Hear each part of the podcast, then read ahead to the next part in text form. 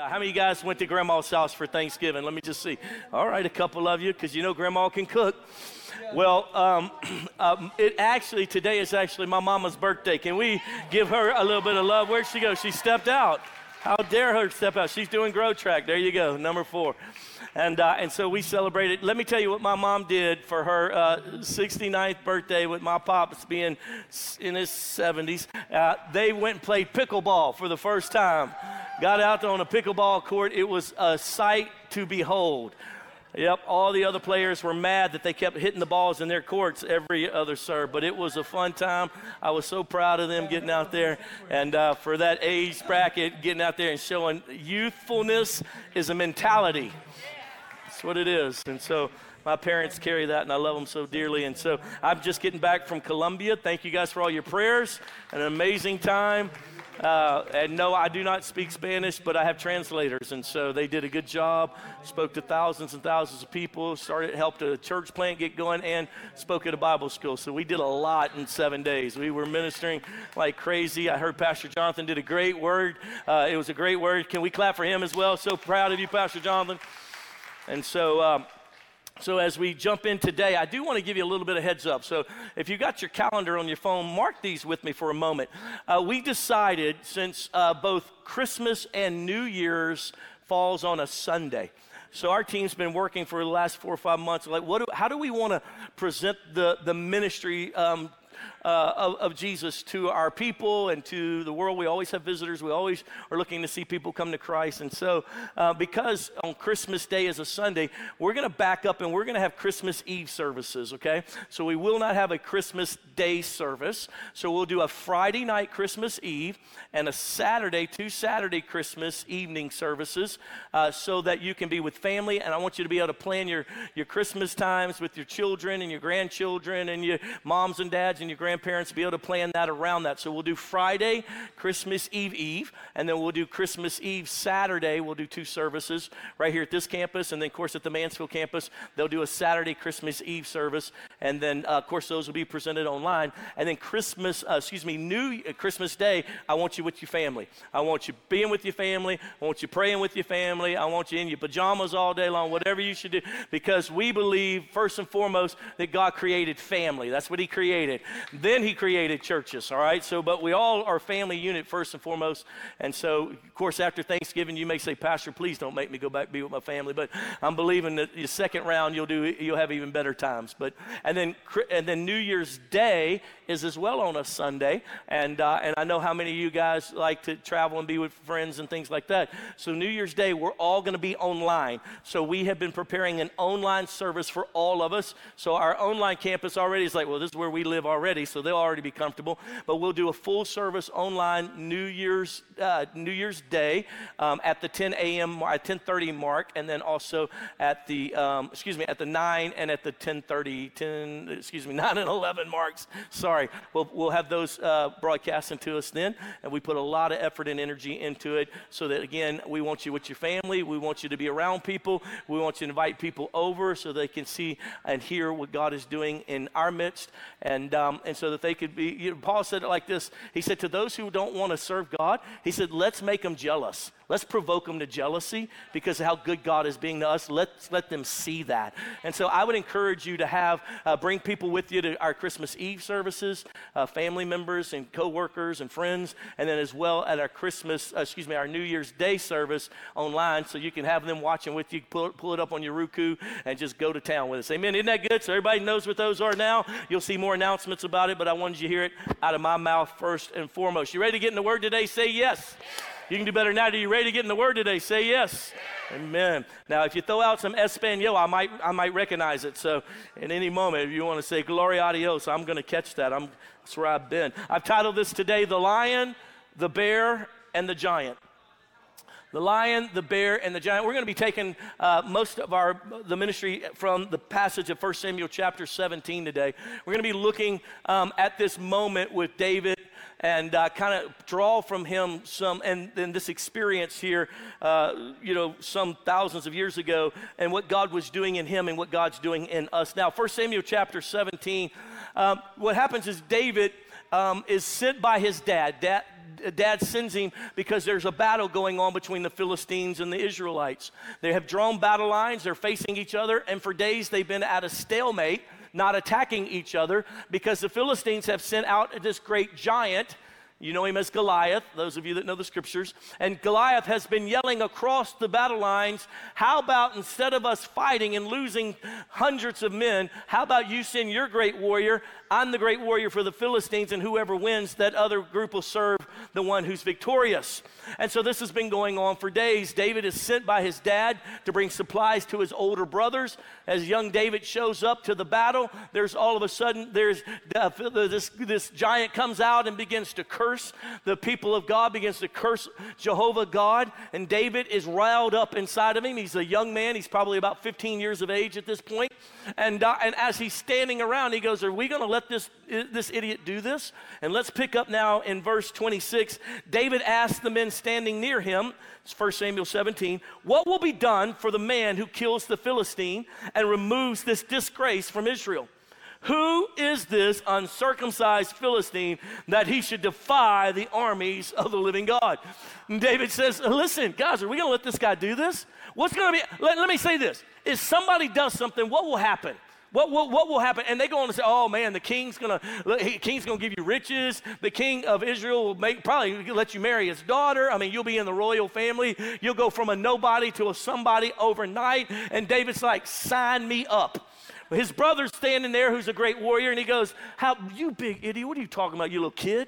Get out of here because he's embarrassed because he's been standing there for days and he's not rose up and none of his other brothers have, none of the Israelites have. But little David shows up for this thing and he's enraged. He's infuriated that this wicked enemy eh, uh, of the people of God is going to curse God and curse the armies of God. And he says, Listen, we need to do something. I'll do something about it. And Saul hears about some dude who's talking about he'll go fight him. So he calls him into his tent and here stands little David in front of him. And, and Saul says, Listen, I hear that you're saying you want to go kill the giant. And let's pick up now in verse 32 of 1 Samuel 17. It says, David said to Saul, Let no one lose heart on account of this Philistine.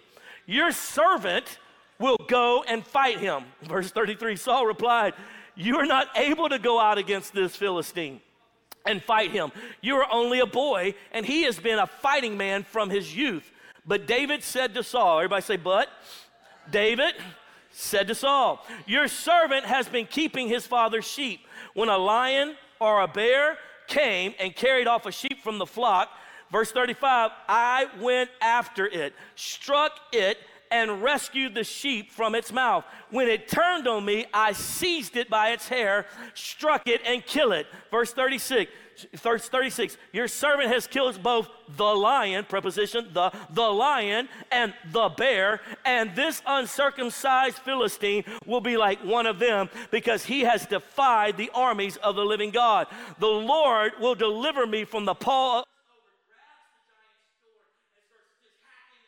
will deliver me from the hand of this Philistine. Verse Saul, uh, the, rest part of this verse, Saul looks back and he says, Do excuse me, go and the Lord will be with you. This kid is so fired up and has something coming off of him that the king goes, All right, buddy, go do what you're going to do. Do this thing. David acknowledges that he's a great that the philistine is a great fighting man that the giant is a is, is abnormally huge big strong and a warrior since his youth he doesn't discount that he says but let me tell you something I have been faithful watching the sheep. And in that process, what has happened, I've been attacked by a lion, I've been attacked by a bear, and, and God gave me strength over them, and He'll do the same thing with this old wicked Philistine. Listen to me. Today, I want to empower you with the understanding you have great potential inside of you, but we got to get that thing unlocked and get it moving. You have giant killing ability inside of you, but let me tell you something things have locked that down. COVID has locked that down. Uh, uh, uh, you know, co- uh, vax, no vax, Trump, no Trump, BLM, with this, all this prejudice stuff has locked down, and there is greatness in you that has to come out. And it's time to kill some giants. And it's time for you to come into your royal position as, as the king that God has made you to be, the queen God's made you to be. But we got to unlock this potential. And we can learn from what David is experiencing right here and right now. There were two reasons that David was able to kill that giant. Because if you'll keep reading, he goes and gets his little five little sp- smooth stones. Come on, you guys all know this from Sunday school back in the day. You, if you're new to Christ, maybe you don't know what happened thousands of years ago, but this boy takes his little sling, he gets him some, some stones, and he stands out there on the battlefield. Can you imagine all the guys are like, oh, is that what we're sending out there? You got to be kidding me. Goliath comes out. I think the scripture records him as almost 10 foot tall. So if you can dunk a basketball, you could touch the top of his head. And so, and so he's standing out there and he's cursing again, and little David walks out. The Bible records that he says to him, How dare you defy the living God? And, and, and, Goliath gets so mad, he says, Are you going to send me this little dog out here to fight against me? I will rip his head off and spit down in his neck. Sorry, that was a 70s term that we used in school. rip his arm off and beat him with the bloody end. You didn't ever tell your kids that, right? Come on, good Christian people. All right, there you go. And David says, How dare you? And in this day the Lord will give you into my hand. And David starts that little sling, boom, boom, boom, boom, and he lets that rock fly. And the Bible records that it hits, hits him in the head, hits the Philistine. He's got armor on, he's got shield bearers, he's got spears, hits him in the head, knocks him down on the ground, knocks him out cold. David does not hesitate. He runs over. All the Philistines are like, David runs over, picks up his sword, and starts hacking at, the, at this giant's throat until he gets his head lopped off. And now all of a sudden he grabs the head and he raises up, pointing back to the Israelites, roar like that. And all the Israelites go, roar like that. And they take off running and attack the Philistines. And the Philistines take off and fleeing for their lives. And from that moment forward, guess what happens to David? David's the man. You want to talk about Twitter went crazy. You want to talk about social media blowing up. You want to talk about today at the battle lines. Guess what happened, ladies and gentlemen? And, and he's on the late night shows. Yeah, I was just standing there and I was doing a little thing. It was unbelievable. You know, I can't believe it. Jimmy, you won't believe it. It's unbelievable. Well, early morning talk shows. Yeah, I was just, you know, the Lord, power of God. He is the most famous person in, in Israel. He went from a nobody to somebody in a moment. Why? Because in the moment, he killed the giant. Two reasons well, he was able to kill that giant. Number one, because he was in position for the opportunity. He was in position. I want you to pay attention to that. He was in the right place at the right time. He was positioned for such a time as this. Here's the second reason he was able to kill that giant, and that is because he had courage to accomplish the task. Now, I want to take you down a road today. I want to help you in two areas. I want to help you get in right position so that you can kill your giants and so that God can bring that great potential out of you. But I also want to help you build the courage so that when you're in that moment, you don't walk away from it. Because his brothers were in that moment too, but they didn't have the courage to do what needed to be done. They were also in a right position, but they couldn't take advantage of it. So let's talk about number one how do you get in right position? How do opportunities come to you? How do opportunities come to you? Number one, they come to you, they are the result, number one, they're the result of being obedient to leadership. Of being obedient to leadership. It's a result of our obedience to leadership. I'm just telling you. David's daddy told him, Hey, I want you to go take this cheese and these sandwiches over to your brothers. He could have been like, Dad, I got so much to do. Send one of the servants. I'm busy right now. I ain't got time for that. Ain't nobody got time for that. But he doesn't do that. Yes, sir. Yes, sir. Whatever you have need of me. Multiple times throughout all of these passages, you find that David goes, Yes, sir, I'll do it. Yes, sir, I'll do it. Saul asked him to do something. Yes, sir, I'll do it. He understood obedience because he understood that all authority has been placed by the Lord. That's what scripture says. And that God puts even people over us that sand off the rough edges that may not be godly, that may not even be full of character and integrity. But in our obedience, unless they ask us to do something unscriptural, illegal, or immoral, uh, in, that, in that obedience, God moves. God does supernatural things in our obedience. Why? Because what's happening is you're developing something, you're becoming someone. You're becoming a person that God can trust. And the Holy Spirit's constantly trying to get us to obey, constantly get us. And when you and I submit to our leaders and we say, Yes, Lord, let's, yes, Lord, I'll do it. Yes, Lord, I'll do it. Uh, Lord, I'll pray for that person right now. Yes, Lord, our church is asking us to help help with the homeless. Yes, Lord, we'll do it. Our church, our leadership is asking this. My husband's asking me this. My wife's asking me to do this. Well, as we as we surrender ourselves and our will, this is what's wrong with the generation coming up is that we've not taught them to obey leadership. And this is why we have such conflict going on because we don't understand this beautiful, simple principle. Years ago, this church only met on Sunday nights. Only met on Sunday nights. Could not grow, weren't seeing people saved. And my pastor came in town. I said, Can I meet with you? He said, Absolutely. So I met him. He, he, brought, he brought a bunch of leaders. He was, he was here for, he just came in like on a vacation moment to take a bunch of pastors uh, to one of the um, baseball games at the, at the Ranger Stadium. I said, I'll meet you at the Ranger Stadium. I don't care. He said, okay, well, because I'm here for a game, but then we're, we're flying back out. I said, great. Met him up there, pulled him aside. We set up against a wall. There's gum all on the ground. I mean, this guy's got a 20,000 member church. He's been my pastor since I was a young man. I sat down with him. I said, hey, I, I, I don't know what to do. He goes, tell me what's up. I said, well, we planted the church. I've been obedient. I, have killed everything else I was doing, traveling, ministering, running a Bible school. I'm just doing what God told me to do. I said, but, but it's not growing. It's not happening. I don't know what to do. And he goes, tell me what you're doing. I said, we're meeting on Sunday nights because we can't find a building, can't get a Sunday morning service. He goes, you need to start meeting on Sunday mornings. At that point, I was kind of opposed to Sunday mornings because I was opposed to the organized church concept. I was opposed to people just coming, sitting in services and hearing good messages and getting a latte and going home and not, not being changed and not really being discipled. So Sunday night afforded us, if you wanted to be, if you wanted to be a part of our church, you wanted to be a part of the church. Because you know, who's going to come out on a Sunday night? And so I was really, that was kind of a mentality that me and the leaders were in here at Hill City. And I just said, Pastor, I don't know. I mean, that, that kind of opposes what we feel like God told us to do. He goes, Listen to me. Do you want to win lost people? Do you want to help win Americans to Jesus? I said, Yes, sir, I do. He goes, Then you need to meet on Sunday mornings. And I said, Yes, sir. Yes, sir. He wasn't even here, doesn't even live here. But I said, Yes, sir. I've submitted myself to your authority. And if you say that, then I'll go do it. Friend, when, in a matter of months, things began to break loose for us because we said we're going to meet on Sunday mornings. We got to get a building. We got to get a building. This building came available. We started meeting on Sunday morning. We doubled and tripled within the first year that we started meeting on Sunday mornings. Why? Because I said, Yes, sir. You wouldn't be here, and I wouldn't be here if I wouldn't have been obedient to my pastor in that moment. He didn't try to dictate to me. He's not trying to dominate me. But, he, but God uses those in the leadership over us to bring us into perfect places for opportunities to kill our bears and our tigers and our lions and our giants. Are you with me? Say yes. It's because I was in right position that we were able to do a great impact in this city. And here's a second way you get opportunities coming to you. And they are the number two, they are the result of faithfulness to your assignment.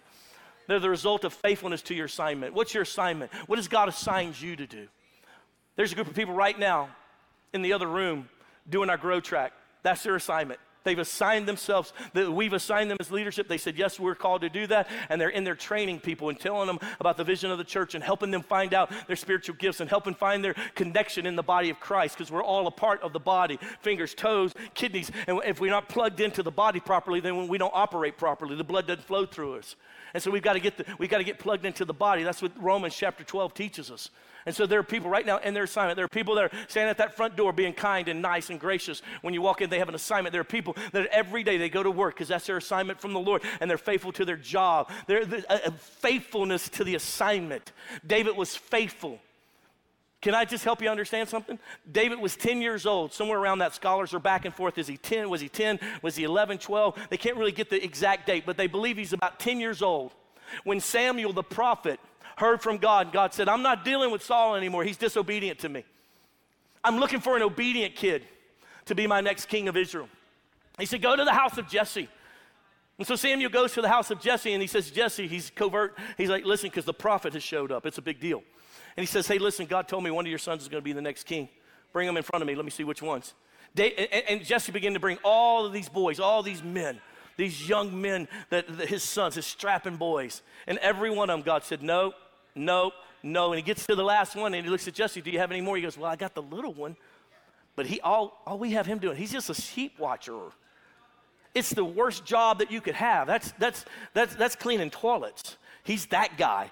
And, and like we don't trust him with a whole lot because he's young and, and you know, got all these great leaders already. I mean, he was captain of the football team, he's captain of this, that, and the other. And, and so, yeah, that, this kid's just out watching the sheep. He's just bringing him in. As soon as he gets there, the Lord says, That's the one and he anoints him as king when he's 10 years old. He's anointed. He is called by. Can you imagine? Can you imagine if, if all of a sudden earth stands still and God sends a prophet to you and says, You're going to be the next president of the United States? You're like, Let's go, Jesus. Anoints him as king. But what does he do from 10 to 15 when he kills the giant? What's he doing for those five years? You know what he's doing? Watching sheep. That was his assignment.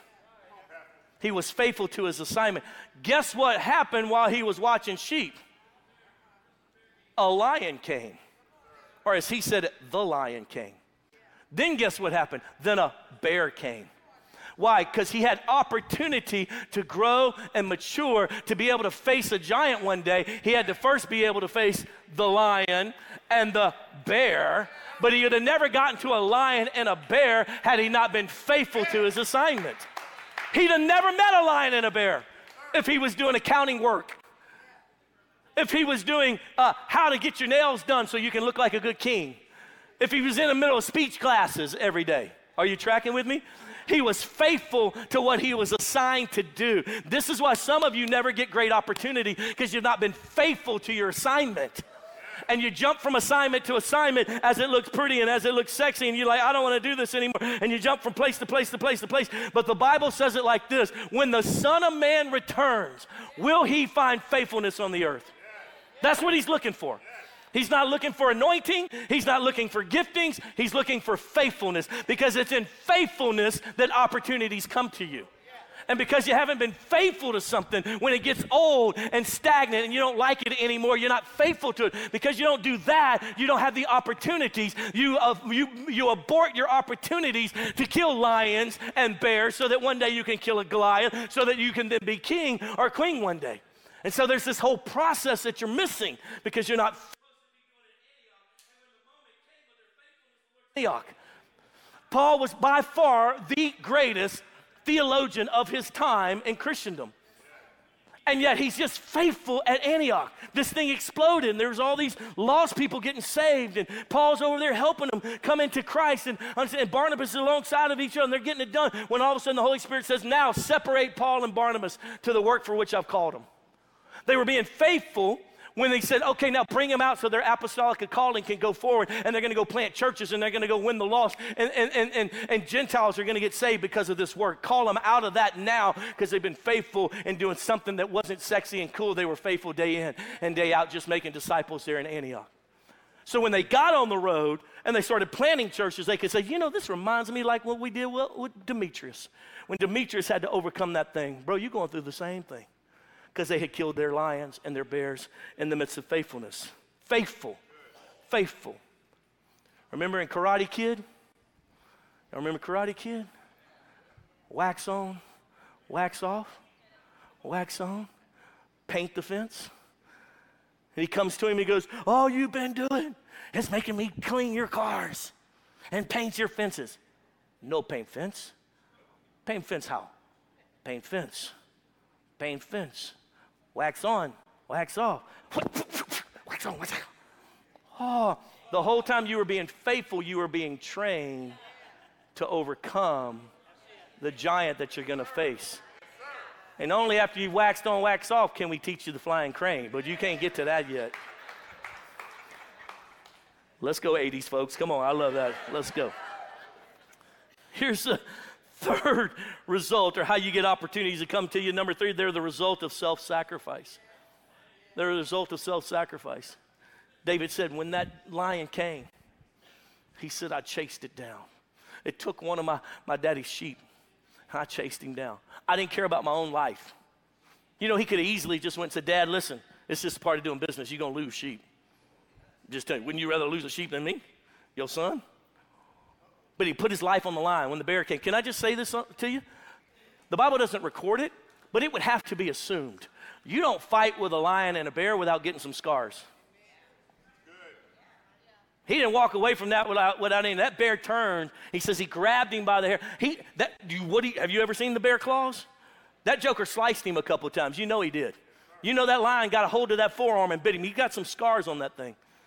But he killed him with the power of God and the presence of the Lord. Why? Because he was willing to sacrifice all. This is the problem that we're seeing now is that you're not getting your opportunity to kill a, uh, to kill a, a, giant because you haven't killed your lion and your bear because you haven't self-sacrificed to a place where you say, you know, I, I care more about the things of God, about the sheep of God, than I care about my own promotion, than I care about my own validation. I just, I just want to see people love. I just want to see people come to Christ. This is the reason why we see an expanding LGBTQ community because we've never told them how much God really loves them. We're not really willing to sacrifice our lives to see them come into the saving knowledge of Jesus. So they're out there deceived and hurting and full of pain. So that, yes, they're choosing all these other choices. Why? Because they don't know about a God who created them, has a plan and a purpose for them. Because we don't want to, oh, that's gross. I don't, I don't know about that. Oh, I'm not sure about people with problems and drug addicts. Oh, oh, that's not safe for my children and my family, that kind of thing. When you and I start self sacrificing ourselves for the sheep, that's when you'll start seeing miracles after miracles after miracles after miracles.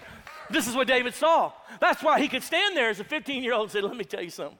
This giant ain't gonna be nothing. I've already killed a bear. I've killed the bear and the lion, the ones who came for my life. They could have ended my life very early and short circuited everything, but I was willing to lay down my life for the cause of God, from what my dad put me in charge of. I was willing to lay down my life.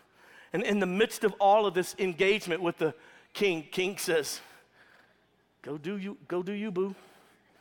Wow. Why? Because the king had never killed a, his lion. He had never killed his bear. Because he had had shortcuts to the position that he was in. That's why he didn't have character and integrity when he got there. That's why God rejected him and picked five years earlier this little boy named David. The question is when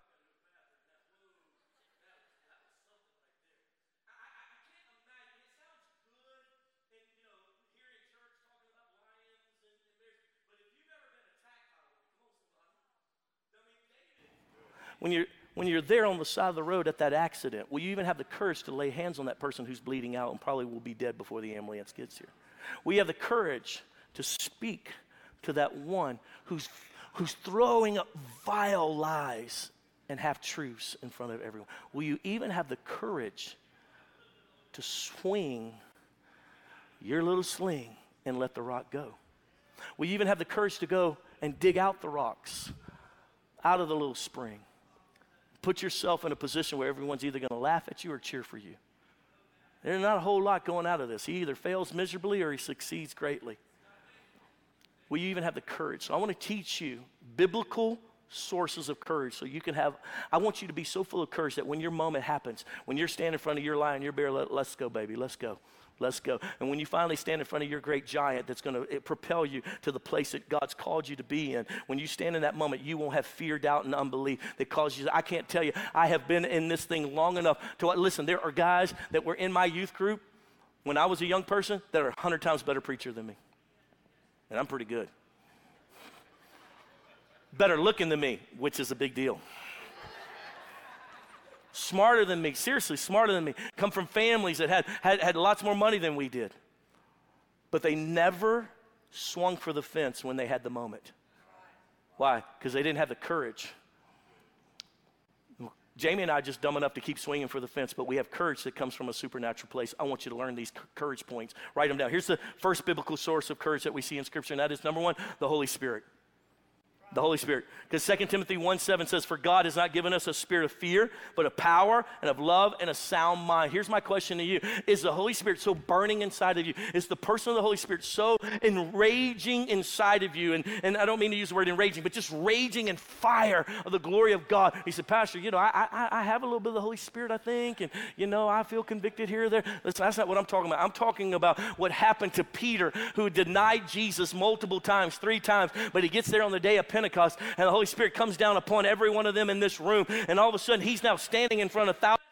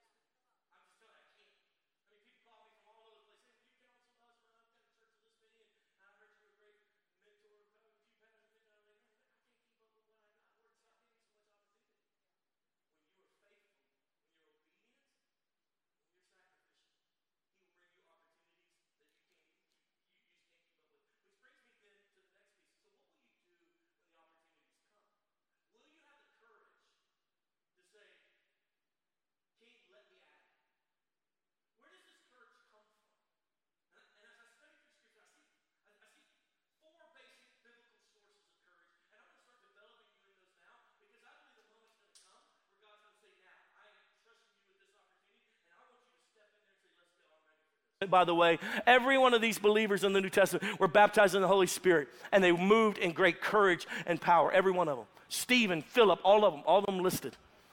So I, I would encourage you. I'd encourage you. He said, Pastor, I don't know the Holy Spirit like that. And this is why we do encounters every quarter. We get in this room, we just say, Come, Holy Spirit, teach us you, show us you. I don't want to be a half developed Christian.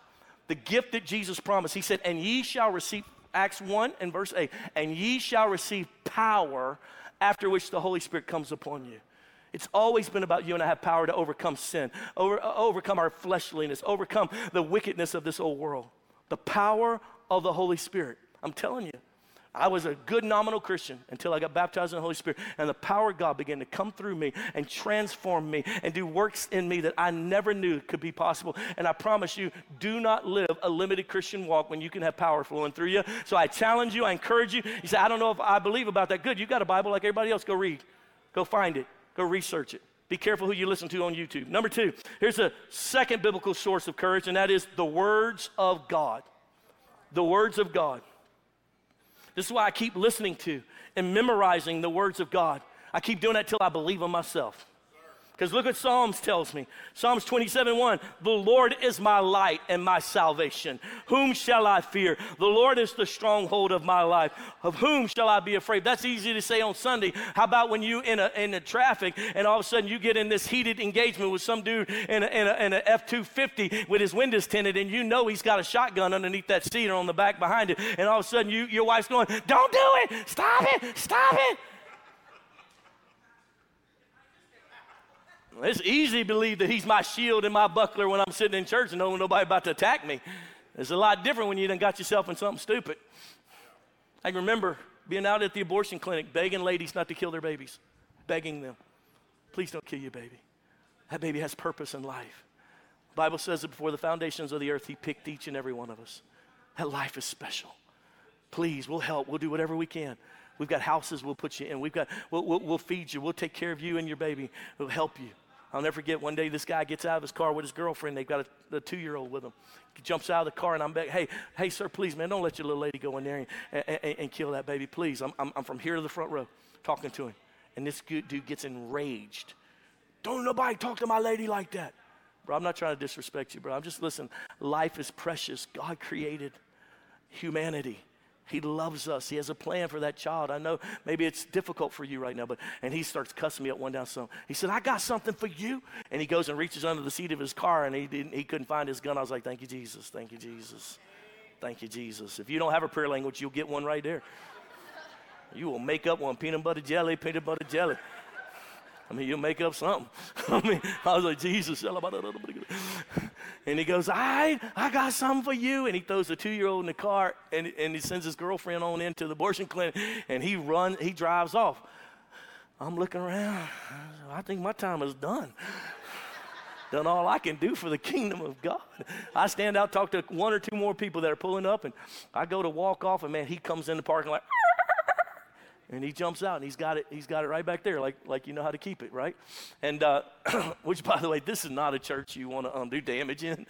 There's a lot of people carrying in texas. Uh, anyway he's got that thing right there you know and he gets out. He's cussing me from across the street. He's cussing me. I'm about to put one in you right here. Do you understand? He's cussing me up and down. And i'm just like man in the name of jesus i love you man. In the name of jesus i love you. And and, and man i feel the glory of god tell me i feel the courage of god. Don't leave. Stand right there. Stand right there. Like, this is it, Lord, let's go. Heaven is where I'm trying to get to anyway, let's go. And uh, all of a sudden, the two year old walks out in the middle of the boulevard. He doesn't see him, and the cars are coming. And they're speeding through and they're looking at him. You can see the drivers looking at him and me. They don't see the kid. And all of a sudden, I yell out, Your kid's in the road. He stops what he's doing. He runs on the road. He grabs and dives out the way as the cars go, boom, boom, boom, boom. And, uh, and he was freaked out. I'm freaked out. I said, Listen, I love you. And there ain't no reason to have violence here today. God loves you. And it just calmed him. He just, the Spirit of the Lord came on him. You uh, know, and he got in his car and he drove off. And I'm just standing there like, well, my work here is done. that courage didn't come from me because I had you know, intellectual prowess. Came from I had the Spirit of the living God telling me to stand there and be who I'm called to be. And if it ends in death, it ends in death. Here's a third biblical source of courage, and that is a God sent friend. A God sent friend. How many of you have had a God sent friend ever in your life? Helped you out a little bit, got you some courage going. The scripture says in 1 Thessalonians 5 and 11, the apostle encourages, it says, Therefore, encourage one another, build each other up, just as in fact you're doing. How about Proverbs 18 24? A man who has a friend must himself be friendly. That's why some of you don't have friends. Must himself be friendly. But there is a friend who sticks closer than a brother. God sent, there's another passage, uh, scripture says, literally, was born for adversity. There's a friend that was born for adversity. That God gave that person in life because one day they would be there for you when you were going through hell on earth. God has God sent friends for you and you got to find them. You got to stay in relationship with God has put God sent friend. Listen, some of you right now you're married to a God sent friend, and instead of constantly tearing him down or tearing her down, you need to build them up build them up. Listen, you can do so much damage by just being stupid with your words. Build them up. Look at them and say, listen, that woman wakes up every day and says, You're the greatest in the world. I'm the greatest in the world. You're the best preacher. I'm the best preacher in the world. You're the greatest. I'm the greatest. I'm the greatest. Let's go. Why? Because she's constantly building me up. Why? Because she don't want to live the rest of her life with a weakling. She has the power to build me up or tear me down. I tell people all the time, you see a wife, who's all beat down and looks terrible, is not pretty, it's because that husband's beat her down. Because he can build her up, make her look beautiful, make her have courage and power, or he can tear her down with his words. Vice versa. You see an old henpecked husband, he just sits there like, whatever, you know, if I say anything, it ain't to be right anyway. So, anyway, you know, she has done whipped him so bad with her words that he has no courage to do anything. And one day he builds up enough courage and he walks away. And so you and I have to understand we have the ability to build one another up. Each and every one of us need a friend that'll be there in that moment. And that, uh, listen, I don't know about you, but I had coaches that were God sent. God sent coaches in my development when I was a young man who were there just, just tell me you can do that. Come on, you can, you can be better than that. You can be better than that. You can, be, you can go beyond that. In fact, I found a story of somebody that I'd like to tell today that had a God sent friend it changed their lives. And I thought I would tell it, but then I just don't tell it as well as this other person tells it. So for the next couple moments, I've got a quick video of a man by the name of, um, well, I'll just let you hear his voice. And those of you that are a little older will recognize him right away. Go ahead and play that for him for just a second. Al was useless, utterly useless. He told his sister in a letter, Quote, I am nothing but a burden to my family. Really, it would have been better if I had never been born. He had been taken out of school as a youngster because he was what we would now consider retarded. Remember what I just said. He had been taken out of school because he was considered what we would now call retarded and had to be tutored at home by his mother. By the age of 22, Al had hit bottom. His parents, impoverished, were no longer able to support him. He needed a job, but nobody would hire him. And so in desperation, Al appealed to an old school friend, a fellow whose class notes he used to copy. The friend's father had government connections. And a few days later, Al was being interviewed for a position at the Federal Patent Office. Fred Haller was then director of the agency. He would conduct the interview personally. Haller informed the young man that he needed personnel capable of judging whether a request for a patent had any justification. What do you know about patents, the director asked. Nell said nothing. Didn't know a thing about patents. The director arched an eyebrow. Under ordinary circumstances, he would have terminated the interview right then and there. And yet there was something, I guess, there must have been something intriguing in the young man's frankness. The director said, tell me a little bit about yourself, and Al forced a smile. What was there to tell? He'd been thrown out of high school at the age of 15. And with no high school diploma, college had been out of the question. So he applied at a technical school, but he flunked the entrance exam. So he went back to high school, a different one, actually, because his old high school refused to readmit him. This time he did manage to graduate. He was even accepted at technical school, and yet when potential employers subsequently discovered that he had cut classes chronically, that he had passed his exams only very narrowly, that he had treated his professors irreverently, nobody would hire him. So Al had, had the word loser written all over him. Now here he was in the Federal Patent Office asking for a job for which he was not qualified. But Director Haller was a very patient man, I guess. He'd heard all of the reasons why he should not hire Al. Now he wanted to hear some reasons why he should. And remarkably, that interview continued for most of two hours. And by the time it was over, the director had come to this conclusion. Al was not stupid. He had not been retarded. He was simply a failure. And if he were ever to stop failing and make something of himself, it would first require a large dose of self-confidence. From somewhere, he was going to have to get some self-confidence. So Director Haller decided to give Al a break, a probationary job as technical expert third class. Posterity's impressions of Al is larger than life. He was not inexorably destined to guide lesser minds through space and time. In fact, at the age of 22, he stood at the brink of utter uselessness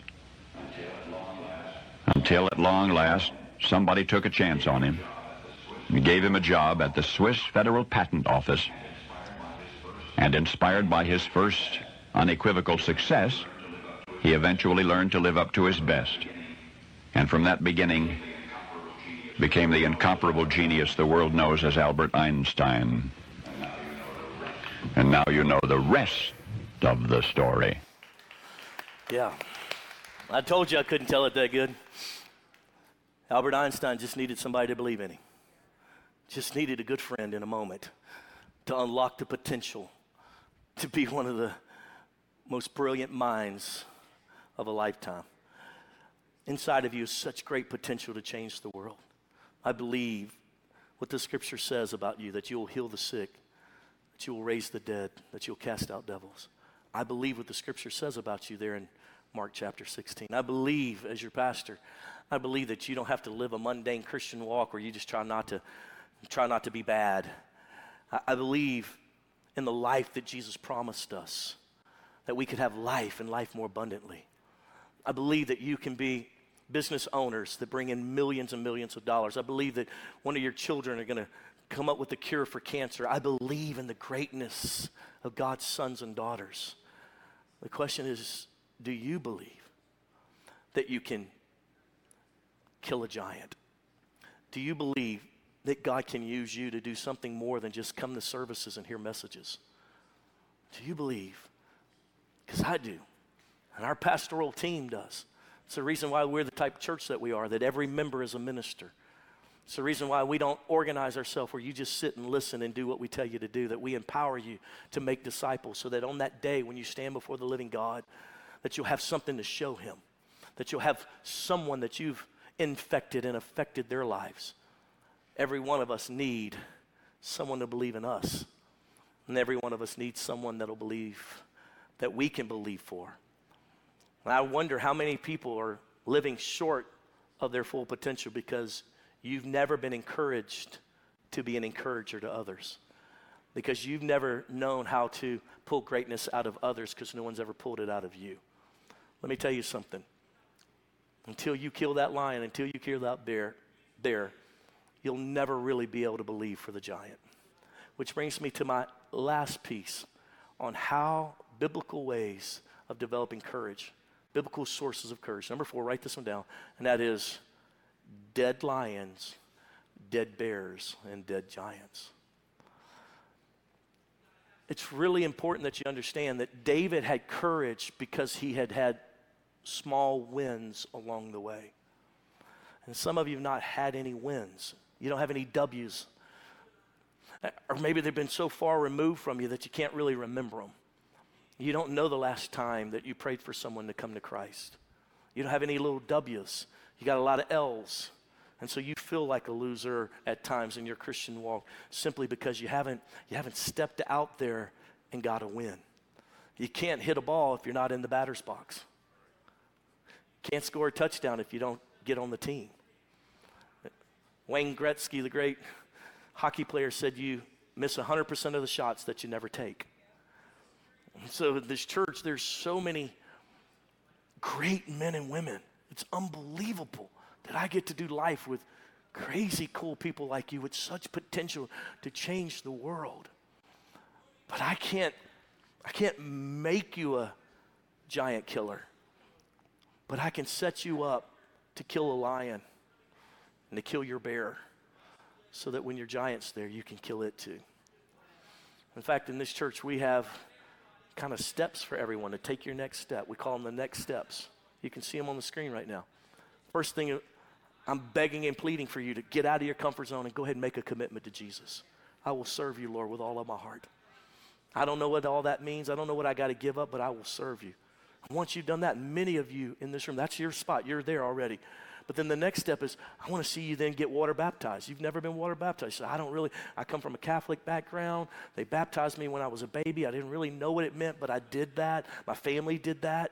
Well, I want to see you actually make a decision for Christ to where you tell everyone. Water baptism is a public proclamation to the whole world I belong to Jesus and I will do whatever he tells me to do. It's a, it's a lordship surrender, is what it really is. It's not just that I don't want to go to hell, it's that I give him everything I have all my money, all my destiny plans, all, everything about me. I surrender. That's what water baptism is. And so you come out of that water having died to your old self and you come to that new person in Christ that the Bible talks about. You see, the next step for us is we want to see you get involved in our grow track. Take that baby step and get in there and say, you know what, I don't really, I've not been in a good church church in a while. I've come here a little bit, but I'm not really sure what you guys are all about or what you really believe. That's why we created a grow track so you could go through that and say, I want to be a part of this group of people. I don't believe the way that pastor believes, so this is not the church for us. Great, wonderful. We only want you where you're supposed to be so you can grow to the level you're supposed to grow to. Then you'll see for us, the next thing is I want to get you on an encounter. Why? Because there are things that have attached to your life over the years, demonic forces. I want to break those off of you. I want to break those curses off of you. Some of you, you're, you're the third generation adulterer. That's a, that's, a, that's a curse. We're going to break that. I got to get you out of an encounter because you know some of you don't have any power, and so here I am talking about the power of the Holy Spirit. And you say that you're not, and say that sounds good, but I don't. I'm intimidated what that means because I've seen YouTube videos with these guys pushing them down, hallelujah, and, and I'm not going to have that. No one's going to push me down and make me look stupid. Well, I wouldn't want to do that. I don't want that for you. I just want you to have the power that He promised. It's in the Word, so I want you to have it. And that's the next step for some of you. You're like, ooh, I'm not really comfortable with that. And then from there, once you are able to kill that fear giant, kill that bear, and you're faithful to it, then the next thing I wanted to see you do is get involved in a small group. Because once I get you doing life with other people, now you can really start sanding off those rough edges. Oh, it's easy to have an opinion while you're single, get married. I thought everything I said was from God until I got married. And she's like, that's stupid. I'm like, what? That's brilliant. Why? Because when you come into a relationship with someone else, they're able to help sand off those rough things. And that's why we do life together as a church. God Himself doesn't operate by Himself, He operates as God the Father, God the Son, God the Holy Spirit. They operate in a team. Jesus didn't just come to earth and preach, He came and He developed 12 men, gave His life into these people. We all need to be a part of a team. And once you've been in a small group for a while, our next vision for you is that you take the next step and you actually begin to lead others in some kind of small group life. Why? You say, man, that's scary to me. I know you haven't killed that, you haven't killed that bear yet. But you'll never be able to, to, to lead a Fortune 500 company if you can't lead a small group of Christians. So see what I'm trying to step you. And that's why David said, I can go kill this giant. I can be king of Israel that was prophesied over me because I've been killing bears and I've been killing, I, I, I killed the lion. And so this giant's going to be nothing different, king.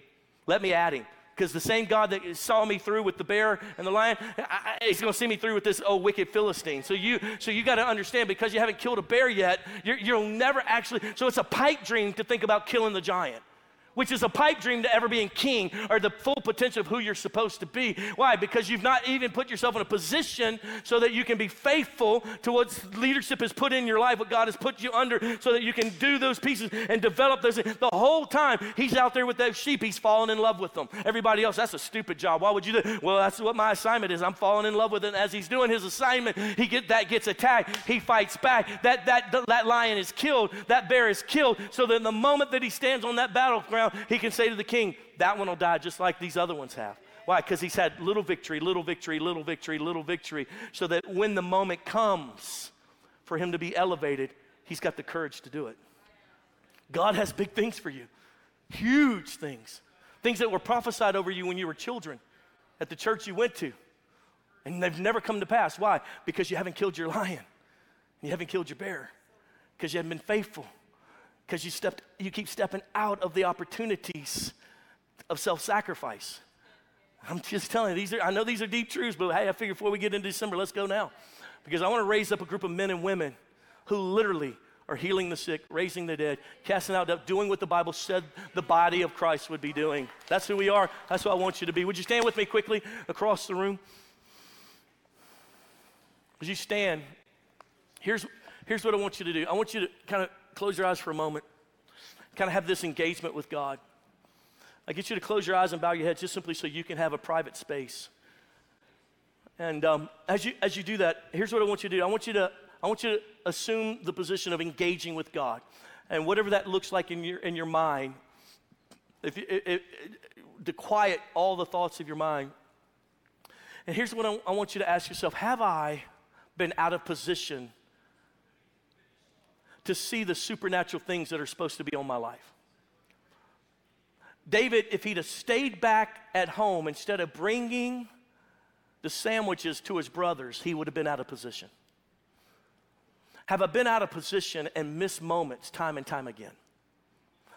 And then here's the next question Do I lack courage? If God put me in a scenario where the things that I dream about were to happen, if I was standing in front of the CEO of a Fortune 100 company and he was looking to start a new company and someone had given him my name, what would I would I even be prepared? Would I have the courage to say, let me tell you something. I may not have this experience, but let me tell you what experience I do have. I've killed the lion. I've killed the bear. This will be no different. Give me a chance, sir. Give me a chance, ma'am. Give me an opportunity. King Saul held in the palm of his hand the ability to let David go kill that giant or not. He's looking at a 15 year old who's never had official warfare training. He's never graduated from a military academy. As far as he knows, all he's got is a little sling. He doesn't know how to handle professional weapons. But something about this kid brought courage to this king. The courage came from the place of being with the Holy Spirit day in and day out.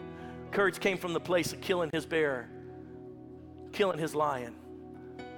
Today, I want to call forth the greatness inside of you.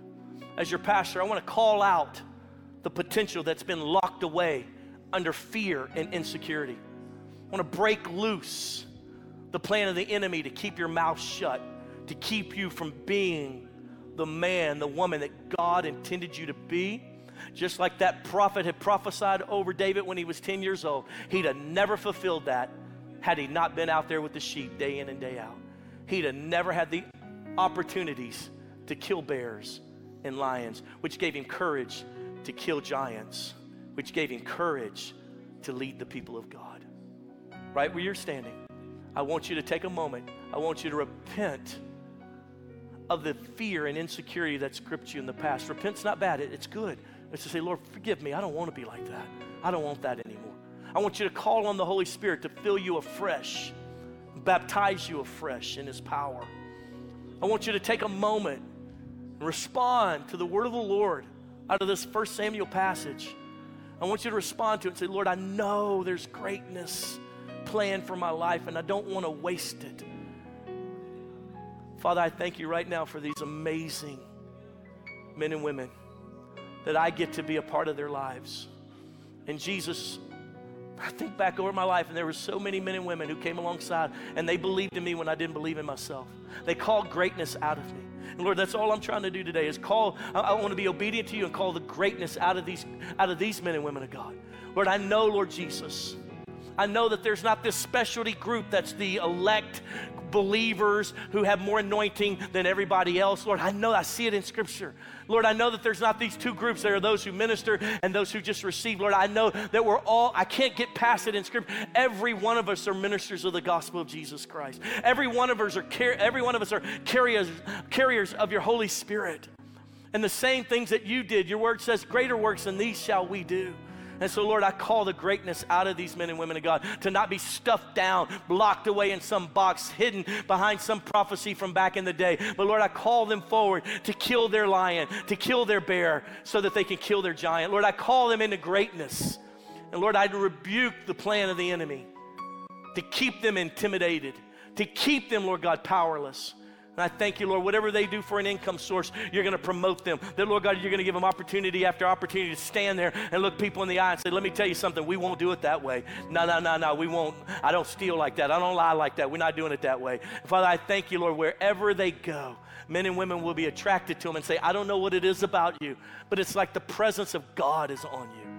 And Lord, may they, like David, Lord, go forward in their callings and may they change the world and rule in the righteous place that you've called them to. Now, if you keep your head bowed for just a moment, I want to give a last call for anyone that might say, Pastor, the bottom line is I'm not right with God. The truth is, if I die today, I'm not going to heaven. I know it. Friend, I got such good news for you. You're here today. You're watching online with us. There's something inside of you that wants God, or you wouldn't be here. And let me tell you what, He wants you. He wants you. In fact, the engagement of bringing you together is real simple. He says, if you'll confess with your mouth and believe in your heart that Jesus is the Christ, the Son of the living God, that He will forgive you and cleanse you from all unrighteousness. You don't have to give money to the church to be forgiven. You don't have to go do a missions work. To, you don't have to give turkey out on Thanksgiving to homeless people to be forgiven. Confess with your mouth and believe in your heart because the connotation there is that you surrender yourself to Him, that you're repenting of your sins and confessing Him as Lord and, get, and turning your, way, your life away from the old wickedness and turning towards Him. And so today, with every head bowed and every eye closed, you say, Pastor, that's me. I'm ready. I'm ready to confess with my mouth. I believe in my heart, but I want to confess Jesus as my Lord. I want to repent of my sins. Then would you let me lead you in a prayer of repentance? Would you let me lead you in a prayer of dedication? No one's looking around. Every head is bowed, every eye is closed. You say, Pastor, that's me. Lead me in a prayer of repentance. I'm ready to give myself to Jesus. If that's you, would you lift your hand so I know who I'm praying for? Pastor, pray for me. It's time. I'm ready to get right with the Lord. Make sure I see you. God bless you. Anyone else? Thank you for your hands. Anyone else? Give you a couple more seconds. Thank you, sir. Yes, ma'am. Two more seconds. I don't want to. I don't want to belabor the point. Amen. You can put your hands down. I'm going to lead you in a prayer, prayer of repentance, prayer of dedication. In fact, I'm going to ask everyone in the audience to pray out loud alongside of you. Those who lifted your hand, I just need you to mean it from the depths of your heart. I just want you to say, Lord, here I am. And the Lord will forgive you and cleanse you. He will accept you as his son and his daughter in this holy moment. So let's pray it like this. Say it like this. Say, Jesus, today I admit that I'm a sinner. And I recognize I've sinned against you. But here and now, I turn from my sin. I change my mind I want to live for you. Jesus, I give you my life just like you gave me your life. Thank you for dying on the cross for me. I ask you now, fill me with your Holy Spirit. Write my name in your book of life. I'm yours forever. In Jesus' name. Keep your head bowed for a moment. Father, I pray right now that the peace of God would enter into that space that has been so full of turmoil and so full of frustration, Lord God. Today, Lord God, may they understand in their knowing of their knower that they may not be perfect, but they're forgiven. The prayer that they just cried out to in front of you, oh God, to you, oh God, you have accepted them and you are making them sons and daughters right in this holy moment. They can walk out of this room, get hit by a car, and they will immediately be ushered into your presence where you'll wrap your arms around them and say, I love you. I love you. We'll spend forever together. Lord, I pray for strength in the times of temptation. I pray for godly friends to come alongside of, Lord God, that they could have, Lord God, strengthening, Lord, in their weak t- moments, Lord God. They won't be by themselves. Lord, plug them in into a good church. If it's not our church, in another good church where they can find, Lord God, camaraderie in the cause of Christ. I bless everyone who made a decision today and say that they're yours forever. In Jesus' name. And everybody said, Amen and amen. Can we clap all that God's done today? So good.